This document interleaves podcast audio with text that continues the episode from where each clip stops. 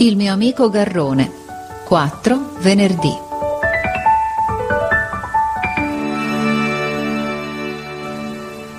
Non furono che due giorni di vacanza e mi parve di star tanto tempo senza rivedere Garrone.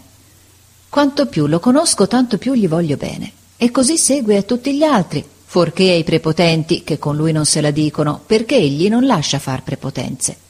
Ogni volta che uno grande alza la mano su di uno piccolo, il piccolo grida Garrone! e il grande non picchia più.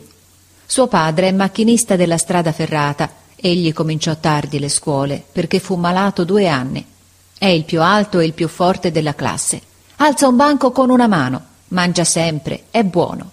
Qualunque cosa gli domandino, matita, gomma, carta, temperino, impresta o dà tutto. E non parla e non ride in scuola se ne sta sempre immobile nel banco troppo stretto per lui, con la schiena arrotondata e il testone dentro le spalle. E quando lo guardo mi fa un sorriso con gli occhi socchiusi come per dirmi Ebbene Enrico, siamo amici? Ma fa ridere, grande e grosso com'è, che ha giacchetta, calzoni, maniche, tutto troppo stretto e troppo corto.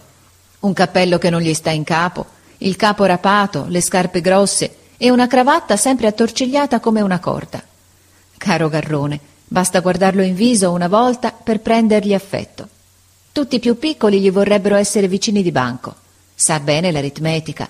Porta i libri a Castellina, legati con una cigna di cuoio rosso. Ha un coltello col manico di madreperla, che trovò l'anno passato in piazza d'armi, e un giorno si tagliò un dito fino all'osso, ma nessuno in scuola se ne avvide e a casa non rifiatò per non spaventare i parenti. Qualunque cosa si lascia dire per Celia e mai non se n'ha per male. Ma guai se gli dicono non è vero quando afferma una cosa. Getta fuoco dagli occhi allora e martella pugni da spaccare il banco.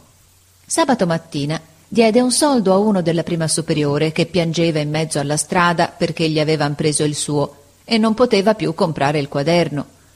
Ora sono tre giorni che sta lavorando attorno a una lettera di otto pagine con ornati a penna nei margini per l'onomastico di sua madre, che spesso viene a prenderlo ed è alta e grossa come lui e simpatica. Il maestro lo guarda sempre e ogni volta che gli passa accanto gli batte la mano sul collo come a un buon torello tranquillo. Io gli voglio bene. Son contento quando stringo nella mia la sua grossa mano, che par la mano d'un uomo. Sono così certo che rischierebbe la vita per salvare un compagno, che si farebbe anche ammazzare per difenderlo. Si vede così chiaro nei suoi occhi.